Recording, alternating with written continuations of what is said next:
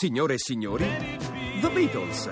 Da oggi One è disponibile in una nuova esclusiva edizione. 27 numeri 1 con audio rimasterizzato e 27 video restaurati in alta definizione in CD più DVD o in versione deluxe limitata con 50 video e rarità. One. I Beatles come non si erano mai visti e sentiti prima. La gentilezza è una cosa che spesso si dà per scontata. La gentilezza, quando la trovi per caso, ti cambia in meglio tutta la giornata. Puoi avere le labbra siliconate, il naso rifatto, le sopracciglia tatuate, l'importante è avere gli occhi gentili.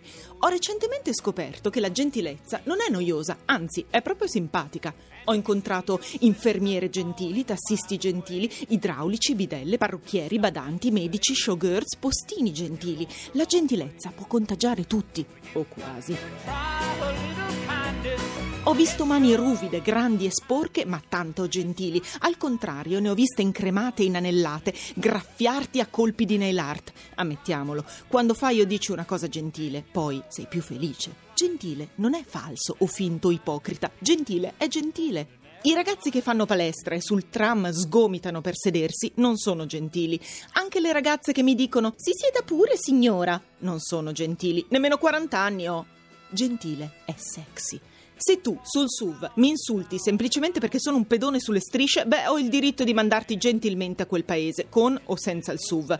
Gentilmente, mi andresti a fare la spesa, a ritirare il cappotto in lavanderia, il pacco in posta che io non ho voglia? Beh, gentilmente te la fai venire, perché va bene essere gentili, però. La gentilezza d'animo non è roba d'altri tempi, è roba che di questi tempi manca un po'. E allora, oggi, giornata mondiale della gentilezza, gridiamola tutti, spariamola fuori, spalmiamola addosso alla gente, perché la gentilezza non è mica solo un timido fiore o una dolce carezza, ma anche una risata fragorosa, un abbraccio stritolante, una pazza gioia.